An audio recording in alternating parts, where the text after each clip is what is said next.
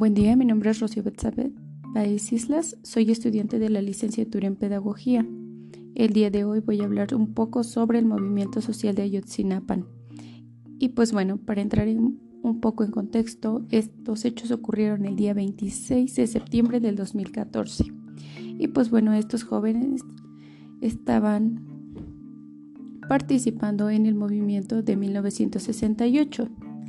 Y bueno, pues para entrar en contexto vamos a mencionar cómo inició esta manifestación contra la represión. Pues esta trascendió hasta convertirse en un hecho político de alcances nacionales y desencadenó el nacimiento de una sociedad madura y consciente del valor de sus derechos.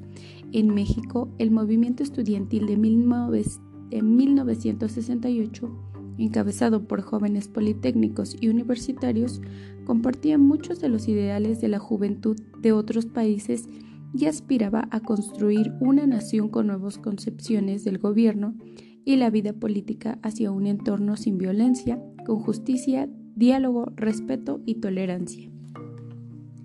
Y pues bueno, nos mencionan que, como ya se acostumbraba en la escuela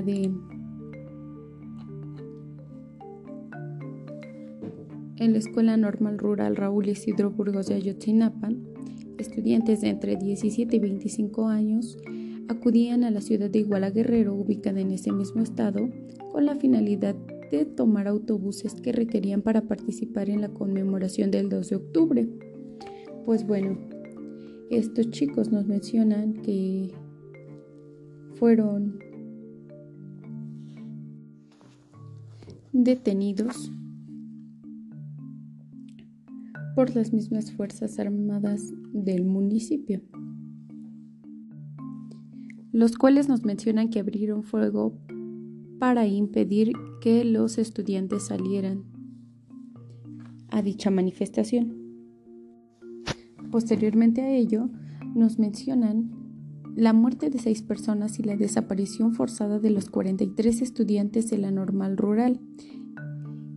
Hizo emerger a México con un amplio movimiento en solidaridad con los familiares de las víctimas, cuya principal consigna es la presentación de la vida de estos jóvenes. Las respuestas que dio la sociedad mexicana a la desaparición de los estudiantes rompió esa tendencia hacia la inacción, dando lugar a un movimiento inédito para el país. Dicho movimiento se caracterizó por la alta participación de los ciudadanos que no se vinculaban a ningún sector permanente organizado por los movimientos sociales u organizaciones formales. Hasta el momento se desconoce el paradero de estos 43 jóvenes y los familiares siguen en búsqueda de respuestas. Es impactante cómo en pleno siglo XXI, hace 7 años, se seguían viendo este tipo de opresiones sobre el gobierno hacia la libre expresión. Es un tema muy importante, ya que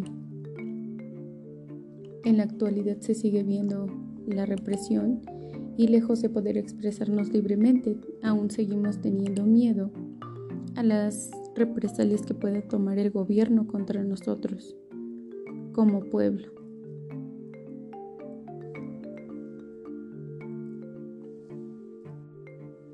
Es admirable el trabajo que hicieron estas personas o que siguen haciendo en el lugar donde se encuentren.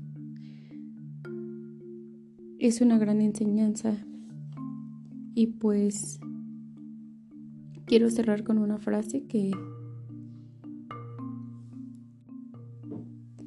nos deja mucho por reflexionar y no la menciona Suetonio. En un estado verdaderamente libre, el pensamiento y la palabra deben ser libres.